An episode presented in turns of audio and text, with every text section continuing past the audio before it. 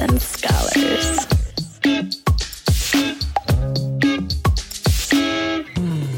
You were listening to a Pleasure podcast.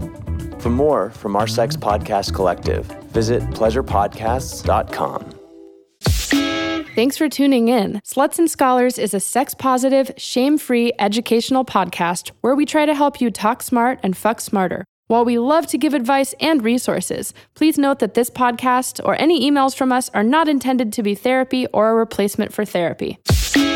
Welcome back to another week of Sluts and Scholars. I'm Nicoletta Heidegger, and I'm a licensed marriage and family therapist and sexologist. And this week, I'm really excited to welcome my friend and colleague, Moushumi Ghose. She is a sex positive advocate, author, film creator, and licensed therapist, currently overseeing a group of awesome therapists and coaches who, like all of us, are working virtually. Uh, and they give special attention to underrepresented communities such as the LGBT folks, kink, poly and non monogamous folks, people of color, and sex workers. And today we're going to be talking about burnout. Yay! Yay! Welcome. Thank you. Thank you. It's nice to be here and to talk about something valid. something near and dear to our hearts. Yes, yes, very true. Okay, so when you say burnout, how, how would you define burnout? Well, I think it's funny because there's a special kind of burnout right now that's happening because of COVID, obviously. Um, and but for me also because I've been at, like a, a therapist in private practice doing direct service for 14 years, and so finally it feels like it's time to make a shift. And I've known that I was burnt out for many years. And it's funny because you think, oh, I'm just going to taper things off and the burnout gets better. But it's actually a lot deeper than that. So, so, when you said you noticed you were starting to get burned out a couple years ago, like what are some of the signs and symptoms that was like making you think that? Yeah, so that's a great question. Um, because I I definitely was burning the candle at both ends, having work being work as a therapist being sort of my bread and butter and my livelihood. And then i do creative things. So having all of these creative projects and uh, honestly being doing the creative things really fuels the work as a therapist. So that could help, actually help you with the burnout at it, some point. it does but like you, you're doing you have to because your livelihood is like this one thing, all of the creative things, you're just kind of like trying to squeeze them in, you know, where you can. And so that actually is, is kind of stressful. Right. And so what I would notice was I could, like, so therapy session is 45 minutes to 50 minutes. It be, started to become really hard for me to sit through a session. I couldn't, um, I couldn't wait to like stand up.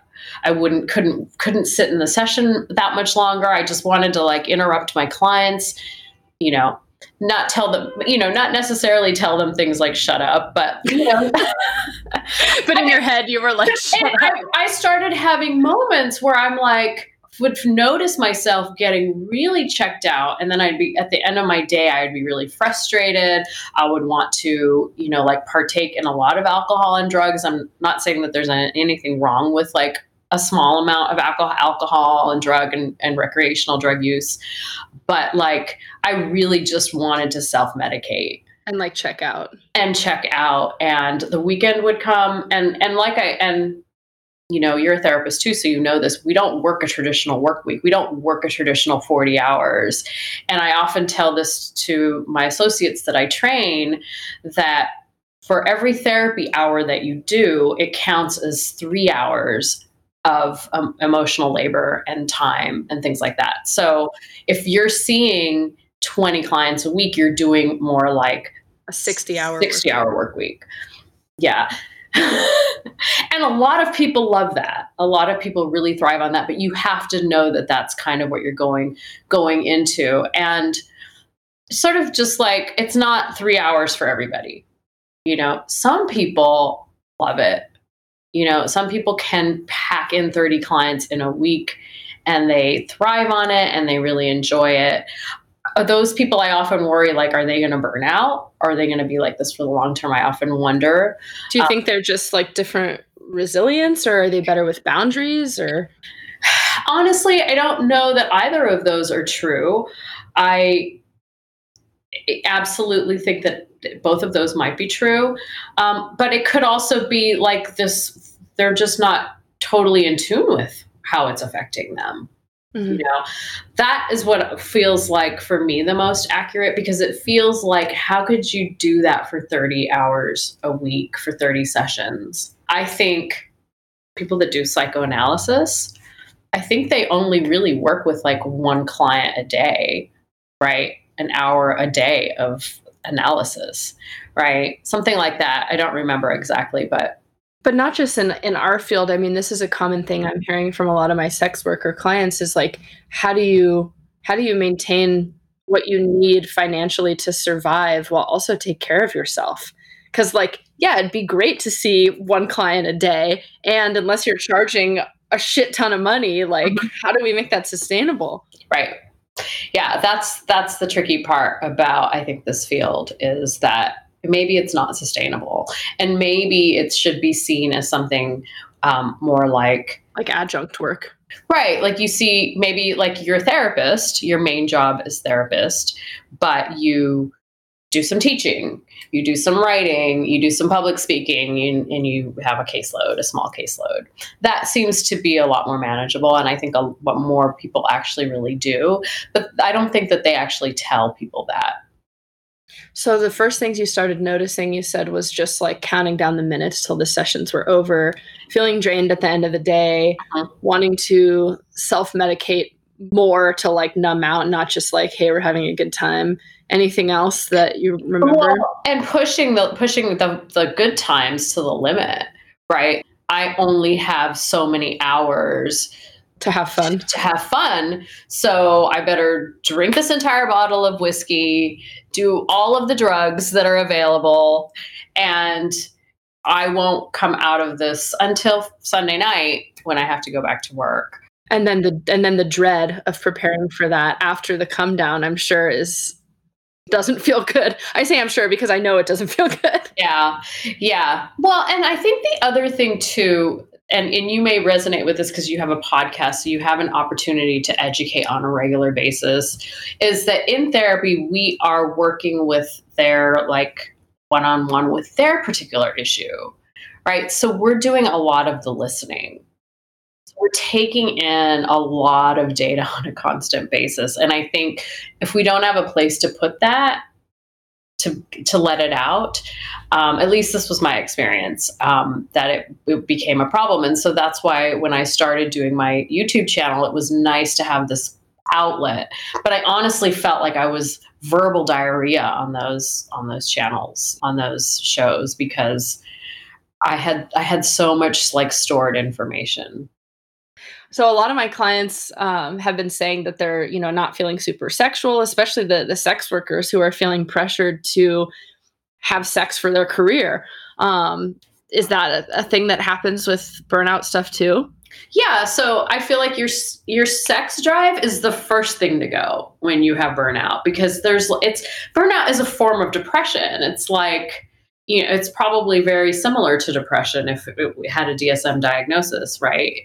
Um, and so, sex, your sex drive is the first thing to go. Ironically, though, um, and my partner, you know, is very tries to like keep keep me on. Uh, reminds me like because he's like remember, so we can have sex. Remember, you know, sex is like a huge huge de stressor. Um, it's a great way to get a, a like a hormone kick, um, to get some of those endorphins going.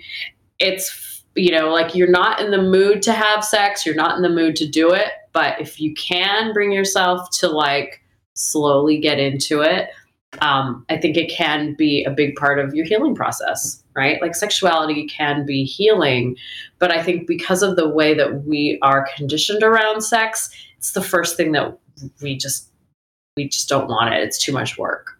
Yeah, it feels like a task. It feels like work, yeah. So if we kind of we have to it, it, was great for me too because it's forced me to relearn my relationship with sex and sexuality. So, for folks tuning in for the first time, you might be hearing this for the first time, but for listeners for a long time, I, I, talk a lot about responsive desire. So, not in a rapey way to say that you should like force yourself to do sex when you don't want to do sex, but like right. Sometimes you just have to be open to the idea of getting turned on. And then once your body starts getting aroused, then you're like, oh, I, I do want to have sex, or like, I do remember, you know, why I like this. So, you're never, you're never, not glad that you didn't do it. That's like three negatives. if if it's if it's good sex. if it's good, but even if it's a masturbation session, right? Even if it's even if it's you by yourself, um, I feel like you're always glad you did it. Yeah, as long as it's quality, I'm definitely feel better afterwards. S- same is true for like hanging out with people during this time. Mm-hmm. I'm like kind of dread leaving the house or you know thinking of the safety stuff, but after I do it, I'm like, oh, that was good. I remember. yeah, yeah, yeah. It's like that. It's definitely like that. Yeah, sex and socializing.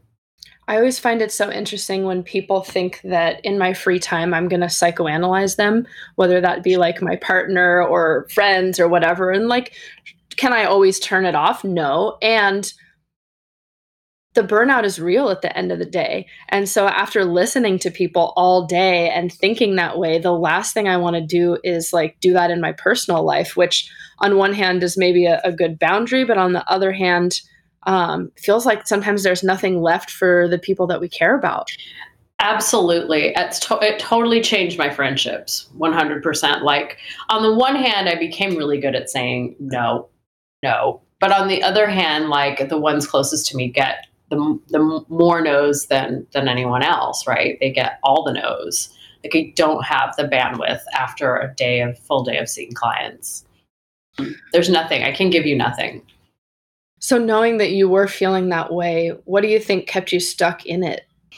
well, so yeah, it's funny, Nicoletta. I um have this pattern of like getting stuck in it and then um, i don't i don't know if we knew each other then i don't think we did in 2014 i closed my practice and moved to new york city i remember you telling me about this yeah so completely closed my practice a practice that i had built since you know 2007 so Clo- you did reach a breaking point then and we're like i'm done i was done yeah i was um i made a dis- so i made the decision um, like September of 2013, and we didn't leave to go to New York until June of the next year. So I had about nine months to let all my clients know to terminate everybody. And I terminated, I would say, most of my clients. I think I had maybe like two or three that I continued working with. Because look, if you're licensed in the state of California, you can work from anywhere because your clients are in California. And what did you say to them? You were like, "You guys are draining me. I'm out." um, you made me want to quit my job. I, no, like, yeah. How do you explain that? Like, I'm. I feel like it's only sort of allowed or understood if someone's like, "Oh, I'm retiring," or "Oh, I'm having a baby," or like, "Oh, I'm dying." I said I was going on a writing sabbatical, mm. and I was my. I. I. It's funny because I only had the band. I was working in a, my musical project, so I was writing music and working on the film. So I was writing the film. Um, but I, when I got to New York, I actually ended up getting a book deal. So it was kind of like I kind of like you, I don't know, told the universe what I wanted and I got it. And the book was actually um, the sex positions book that I wrote. And what's this one called again? This one's the Classic Sex Positions Reinvented.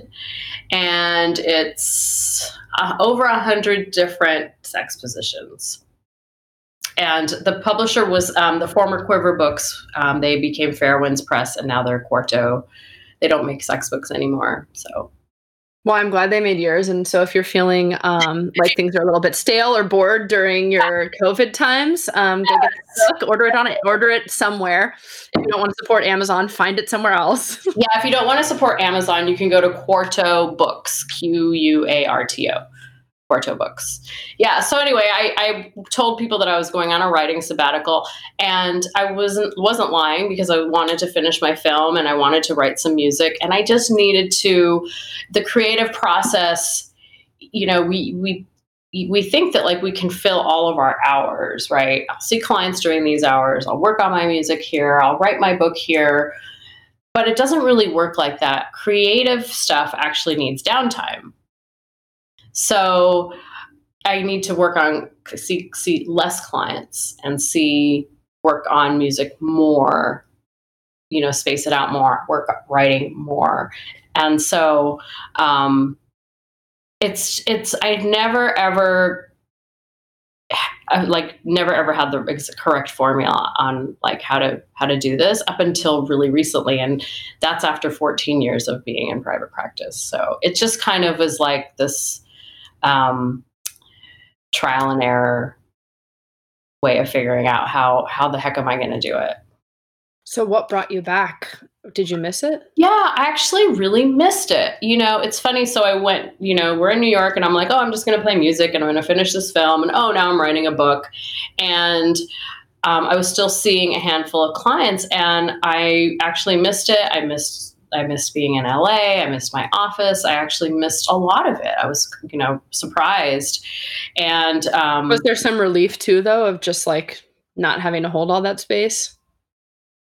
Like, did the bur- did the burnout heal itself when you took that time off? It did. It did. It actually really did. But what happened first was I got really sick. So I, um, you know, and, and there's people dispute whether or not this is a real thing, but my naturopathic doctor told me I had adrenal fatigue syndrome. And, um, you know, that's just something that you can only really heal with rest and proper diet. And so um, I was put on sort of a very, um, and I have autoimmune stuff. So I was put on like a very strict, like, gluten free, dairy free, um, very low alcohol, low caffeine kind of a diet um, f- to help me heal.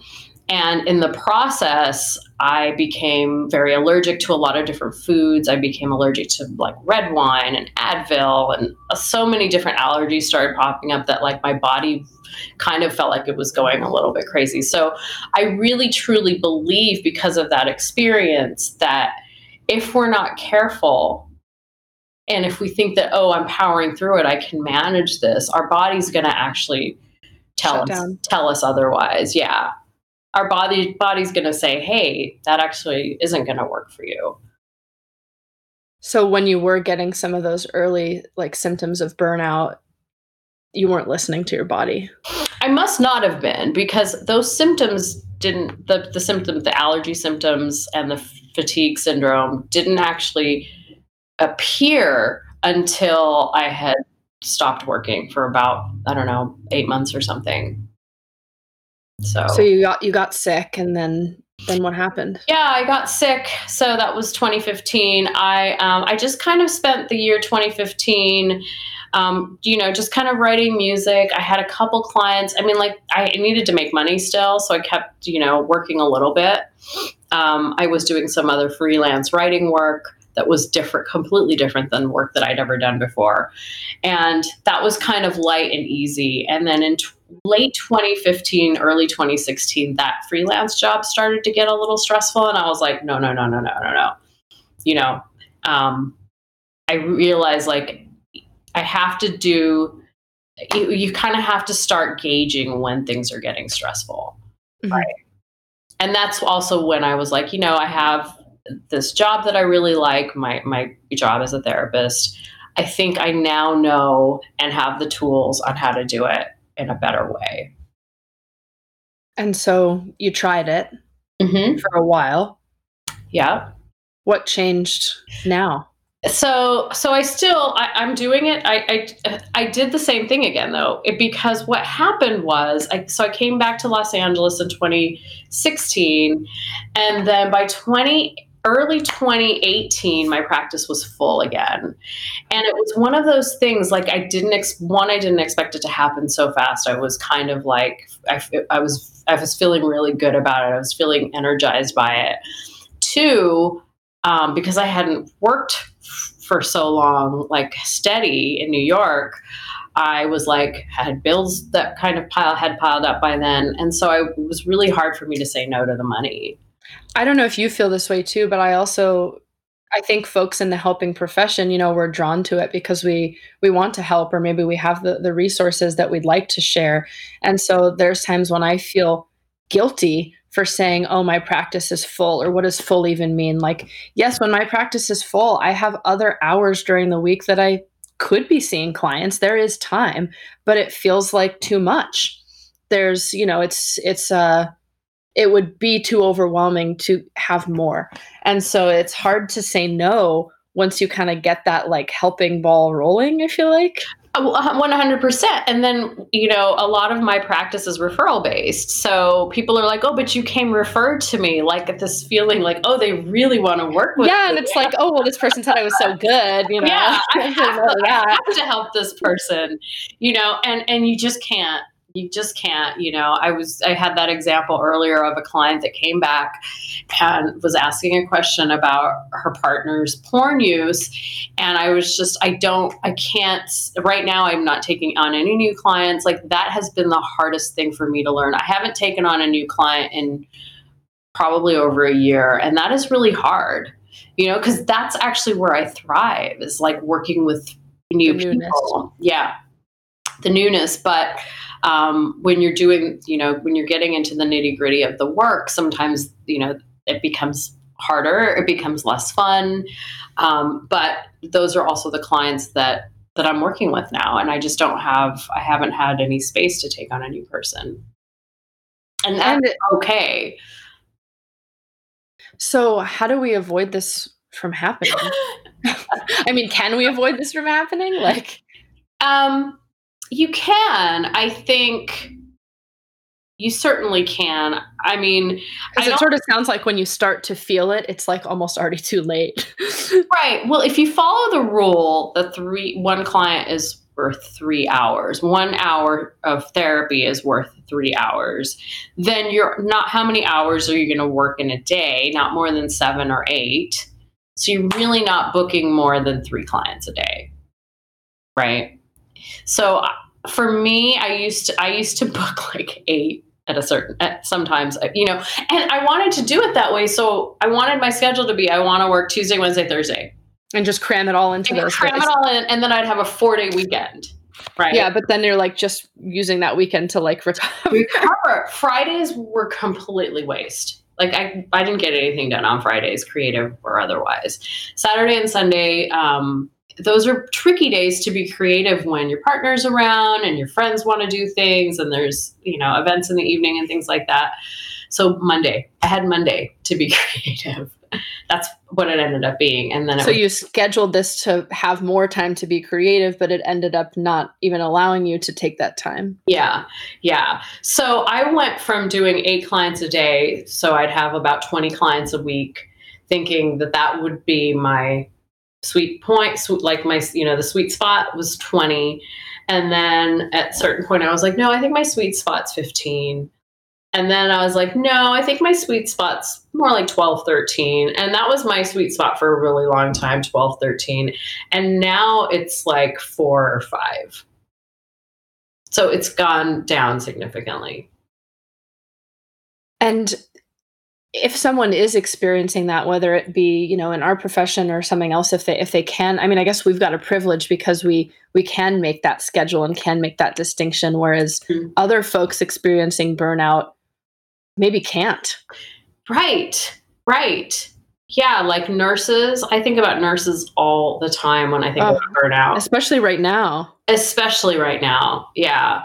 Um, i can't i can't even imagine what you know and then to and and we do have the privilege but maybe we don't you know like i didn't feel like i ever had the privilege to see less than like 20 15 or 20 clients for on a financial level you know um but i had to because otherwise like i was gonna get i was never gonna get better. So you just you have to you know do what you have to do. Um yeah if you're in a profession and you have the privilege to sort of cut back your hours, um, do so. But if you don't, um, make sure you take that vacation time that they offer you. How many people don't take that vacation? Don't use all their sick days, use those. Those are given to you. Those are time that you've already worked, right? So it's time that you've already earned. So make sure you're taking your sick days and your vacation days. And sick days also include mental health days. So, you know, um, like if you had a really, if you're a therapist and you had a really rough client last night for some reason, where are you getting that from? I don't know. and are you talking to me? okay, so there's this hypothetical therapist, me, who had a rough session with some clients, uh, and I would say take the take the next day off, or at least like schedule a day off. You know, I it's so funny because I feel really great now, but like just a couple months ago, um, it was like mid August. All of a sudden, I felt so exhausted, and it was like a Thursday afternoon, and I was like, you know what, I'm taking next week off. And or i said you know what? I'm going to take the following week off. And so the next week i just told all of my clients like i'm i'm taking the next week off. And then i went back to work for a week and i took another week off. There's a little bit of like a almost like a narcissistic balance um, mm. to work with with that because on one hand i think as people in a helping profession at least i feel this way we sort of um, can get into this headspace of like my clients can't live without me. Or like or like what are they going to do without me? Or how could i take another week off? Are they going to be okay? And that that's a little bit narcissistic to think that like this one 50 minute session could make or break. But for some people who are maybe in crisis it can feel that way. And mm-hmm. so how do we deal in a helping profession how do we deal with the the guilt of taking care of ourselves? Yeah that's such a great question. And you know what I found when I told my clients that I was feeling burnt, I told my clients, I'm feeling really burnt out. I need to take some time off. I had a resounding from so many of my clients thank you for taking care of yourself. I'm so glad you're taking care of yourself. They were telling me exactly what I tell them. And it's good modeling for them to mm-hmm. give themselves permission. Like, I have one client who's a like a high end lawyer person, and she's finally taking those vacation days. Mm-hmm. And um, I I would like to think that us processing when I would go away for trips and having her feel burnt out and not take that time, that it hopefully modeled for her that she should take that time. Yeah, yeah. You know, I remember when I got into this profession, I, someone told me, yeah, therapists, they always take the month of August and December off. And I was like, I'm so doing that. Yeah. So I do. And I forget. And so I was glad I was reminded. So I took a week off in August, I took a week off in September, and I'm taking two weeks off in December. Um, we get to do that because we work for ourselves. And so mm-hmm. for therapists who work for themselves or anybody that works for yourself, take those time take that time off you will be so much more productive as a as a person when you come back. Um, if you don't take that time off your productive productivity is going to go down um, which is not all about productivity. Um, but your health is also potentially going to suffer right? And your family and your relationships and all of the other fun things that you love to do so.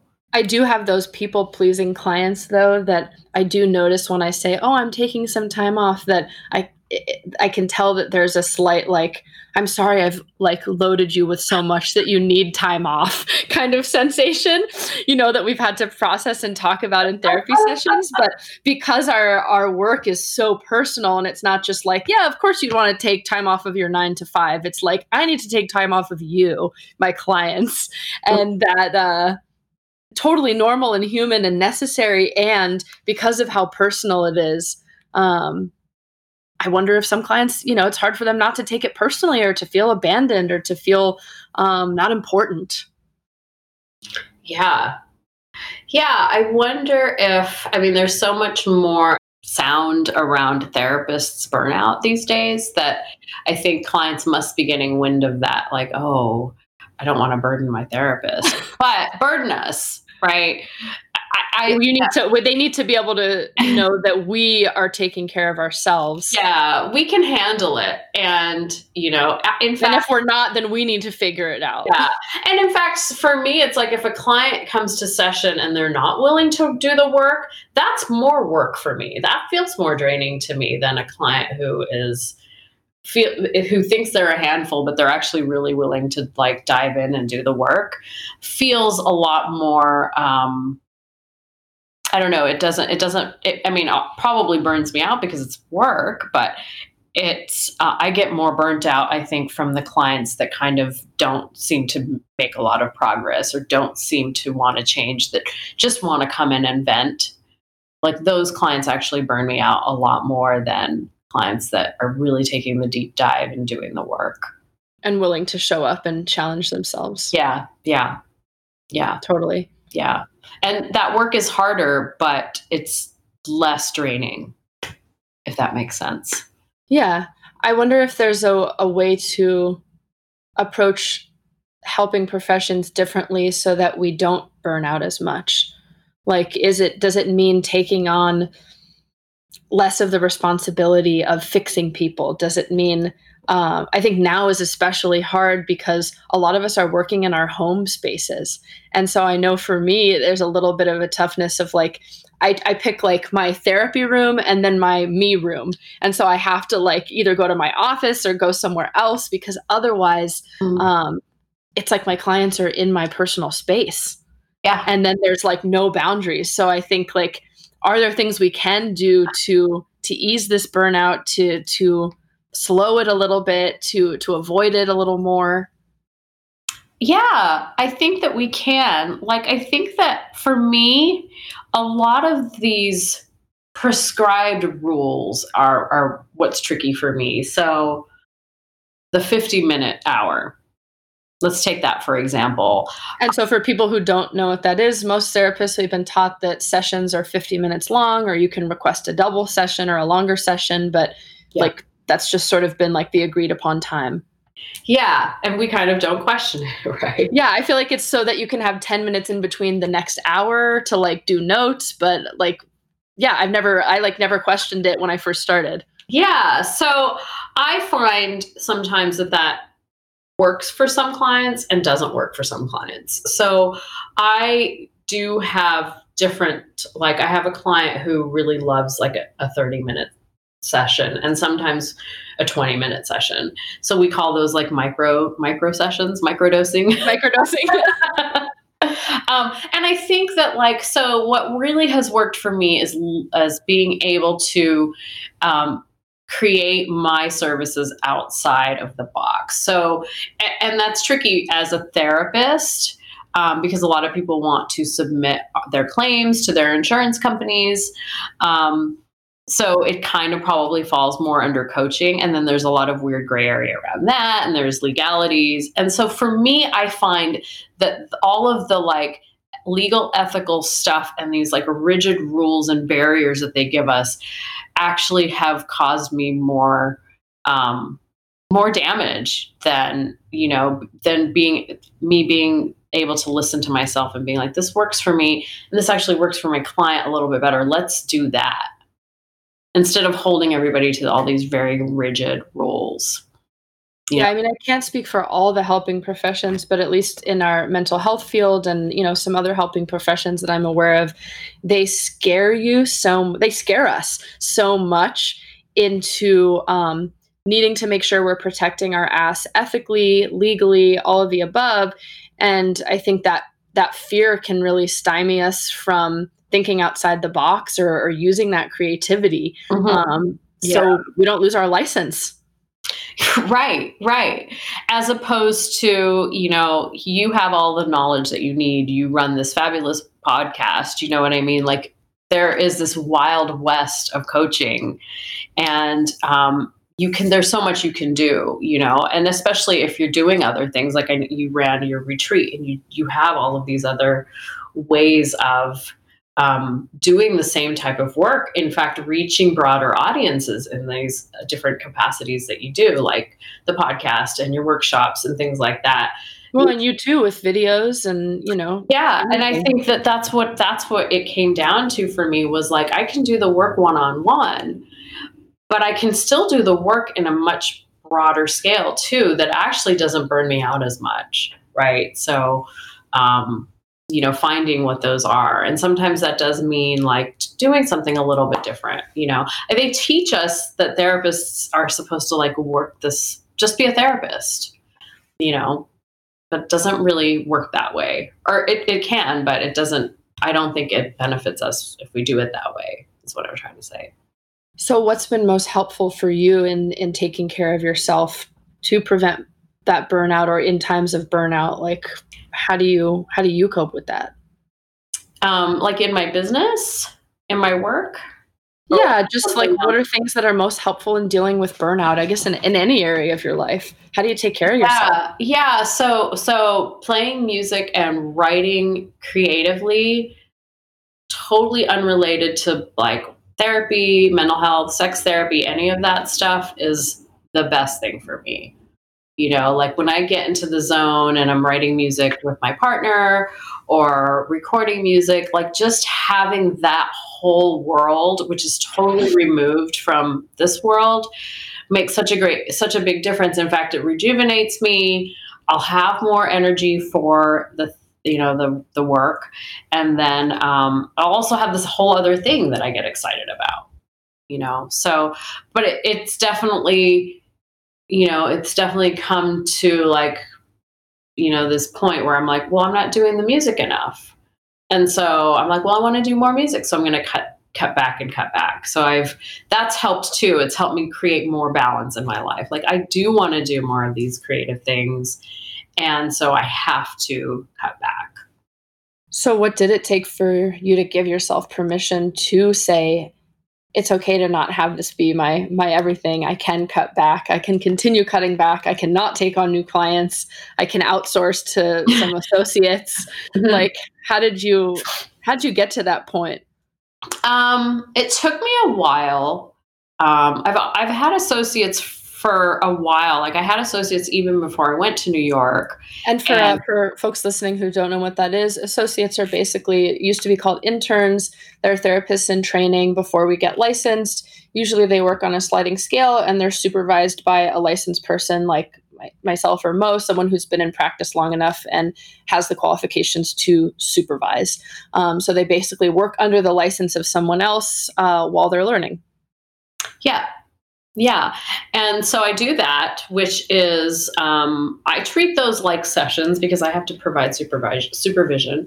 Um, that's one way. Um, writing books, you know, um, doing YouTube was a really great. I don't do that so much anymore, but it was a really nice way of getting all this information that I had out in in my brain out to the world, um, creating a film, uh, and then creating courses has been sort of my new endeavor.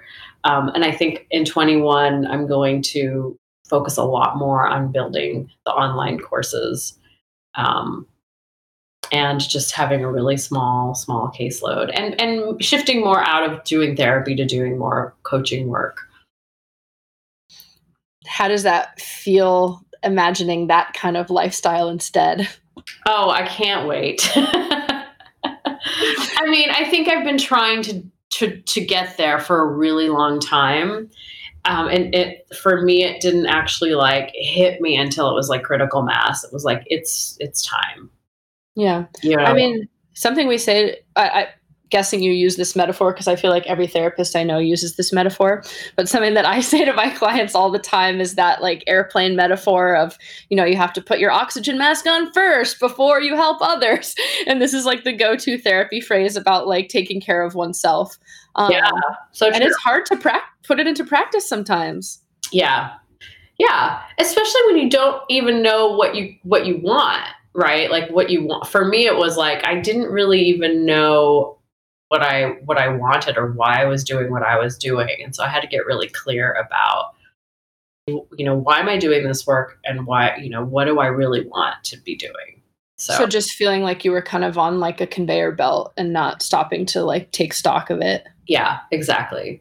yeah, how the fuck do we get off the conveyor belt? We definitely live in a culture that like loves the conveyor belt mm-hmm. and we're just keep going and we're like, I got to get to this goal. And then we're there and we're like, I got to get to the next goal.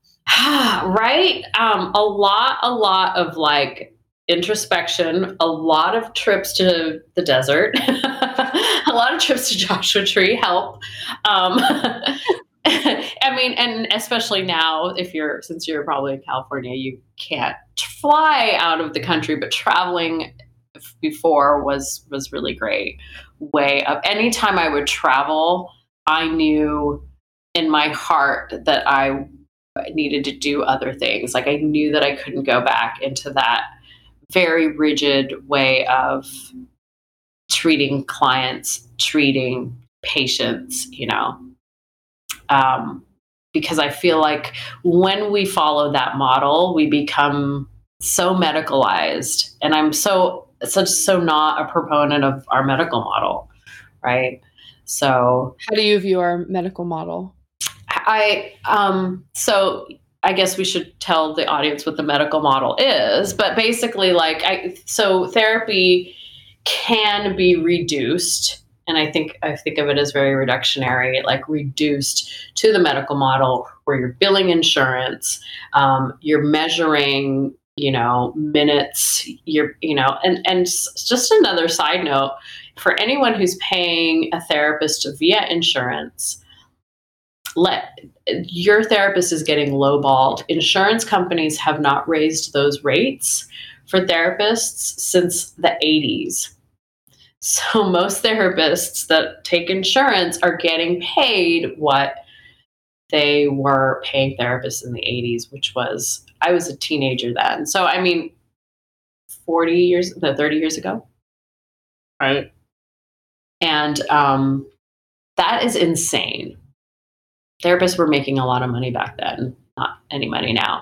So so anyway, so that's the medical model. You get a diagnosis and um, the other thing about that medical model is if you're paying through insurance, now that information is stored somewhere in a database. So if you remember back to previous days before Obamacare, that you could actually get penalized if you had a pre existing condition.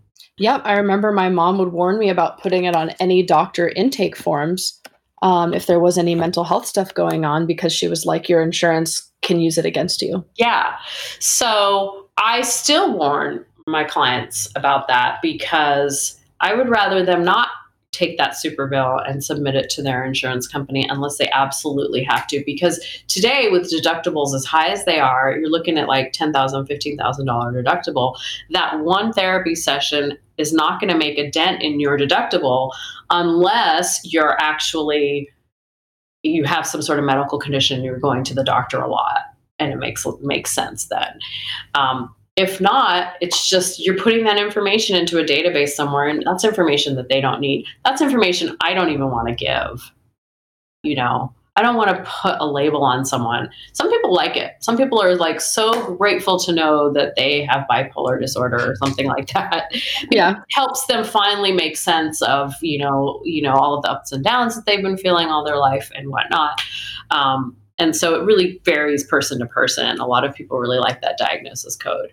Um, I personally don't like to give it because I think it puts people in those boxes and labels them for life and the pre-existing condition and all that stuff. So, yeah, and feels confining. Mm-hmm, mm-hmm.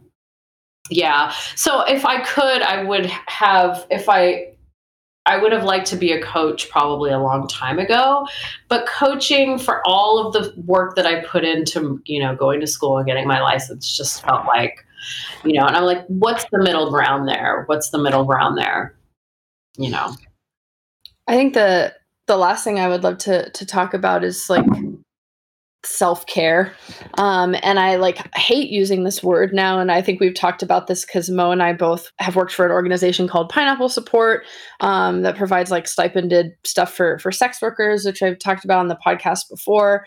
A term that i prefer using um, that i've said before probably on the podcast is self-parenting because i feel like self-care has become so overused Um, so now it's like you said, like have a bottle of whiskey, self care, like do all the drugs I have, self care, like self care, totally yeah. dissociate until I can't feel anything, self care. yeah, Um, and like sure, sometimes that's fun and necessary and whatever. And I think a lot of self care is finding ways to actually recharge and like take care of yourself and like how far do some of those other ways go so like when you think of self-care for yourself or for your clients? What are some important things to keep in mind? Um, so self care to me is like taking care of yourself in a way that other people may not understand, right? And so self care to me is it's like it's kind of like saying no is a form of of I like self parenting, saying no, being the one. I mean, being the one to determine what you need yeah in your life, not just what you need today. Like, how are you? Do you need a bath? Do you need a da da da? That's self care. But like to me, self care is living the way that's that's right for you, right? Like do it like not. I'm not saying it right, but just basically like doing you your way and not or listening to your body and yeah listening to your body listening to everything the little voice in your head that says this is what you want this is what you need and following that. Something that keeps coming up in my head though and i don't know what you think about this but is is feeling like especially in our culture now that like self-care or self-parenting or whatever feels like a luxury that we're all kind of maybe in this like survival state or for people who can't take time off of work. What what can we tell those folks? Well if you can't take time off work and you love your job then that's great. But if you can't take time off work and you're struggling you know what always helped me at my jobs was um, community like the people. And so I feel like the networks that we build, the social networks, calling a friend, calling a family member. Right now, we can't like socialize with people, so it's even harder. Um, but reaching out to people, I think that you care about and who care about you more so than you normally would, I think can really help with that. And making the time to do that. connecting with people and finding community Yeah, connecting with people, finding community. I think you can still like there's all sorts of things online that you can get involved with, you know, if you want to expand your communities and meet people and things like that. Um because those are that's a huge form of self-care for people, you know, is and if you're stuck at home you can't see your friends, figuring out some ways to like maybe go and see one friend or two friends that have been healthy um, not that they've been necessarily quarantining but maybe they haven't been seeing too many people also you know. Totally. I think you can slowly do that with you know with care with caution. Um, i don't want anyone to get covid obviously. And also just normalizing that if you're feeling extra burnt out during this time that it's like so normal given everything that's going on. And sure maybe it's an indicator that you can or need to change something in your life but this is a long time for all of us to be in like a state of high stress and anxiety. And those hormones that happen when we're stressed like cortisol and adrenaline we've all been in that state for so long and like it really fucks you up like you were talking about the uh, adrenal syndrome. And so Mhm. I think knowing that where we're all at right now, just trying to get through the day, most of us just have less resources to like deal with the other shit. Yeah. Yeah, absolutely. And if you're in a place where you can go outside and take a walk, do that, right? Get some get out into the fresh air. Hopefully there's no fires happening where you are. I know that there's some pretty big fires happening in parts of California right now. yeah, literal, emotional, metaphorical fires. yeah. And um but if you can go outside, I I truly recommend getting out in nature, sun, you know, sand, dirt, trees. Just roll around in the dirt. Just roll around in the dirt, hug a tree, like really get naked and hug a tree. I'm a fan of that. okay, that'll be the top self care tip: get naked and hug a tree. yeah, get naked and hug a tree. Really That's how you prevent burnout. Simple solution. Well, you know, there's you you probably know this, but the negative ions. They said that there's negative ions like in the ocean, in the sand, when you put your feet like on green grass. Um, so it actually does have this effect of grounding. Uh, grounding, yeah. Yeah, I'm a, definitely a big fan of like bare feet on the on the nature. Yeah, just make sure there's no dog poop. Because of course in 2020 that would happen. You go outside to get grounded and you just step into a big pile of shit. Yeah. 2020. 2020, yeah. Dog poop in the grass. Mo, thank you so much. This is it's been so wonderful to to have you and get to talk to you about all this stuff. And so I want to say, usually I would say like, how can people find you to hire you? But it sounds like it's like, don't find her to hire her but how can people support the other projects that you're that you're turning into now like video and book and creative stuff? Yes. so or support your associates. Yeah so um, we do provide um, sex therapy. Um, my associates are they're great um, I can vouch for that. They're awesome. Yeah, they're great. Um, Los Angeles Sex Therapy.com is the website where you can find all of that information. Also, if you go to my Instagram, Los Angeles Sex Therapy, um, I have links to my courses. Um, and you can go to my personal website, which is moushumighose.com, but just go to Los Angeles Sex Therapy Instagram and it'll send you to my website, and my books are there and that's how you can find that stuff. And then if you want to hear my music stuff, it's um, Ghosha, G H O S H A dot bandcamp.com, or you can find us on Spotify. Awesome. Thanks so much for joining me. And I guess one other resource I would add in there, um, it's on my to do list to read. Um, it's so funny because so many of these self-help books are like the things that we need to read to actually motivate us to do the thing so yeah. we like don't get to it and we're like i know i need to read this but i probably wish i could read it first to give me motivation so this one's um, called burnout by emily nagoski who's a mm-hmm. former guest on the podcast um, it's come highly recommended i haven't read it yet but i've heard great things uh, and if you want to follow what i'm doing you can follow me on instagram at sluts and scholars on Twitter at Sluts Scholars. Feel free to send your questions to Sluts and Scholars at gmail.com. And if you're not feeling too burnt out, it's always helpful for me to leave a review or whatever, wherever you listen to your podcast. Thanks for tuning in and take care of yourself this weekend.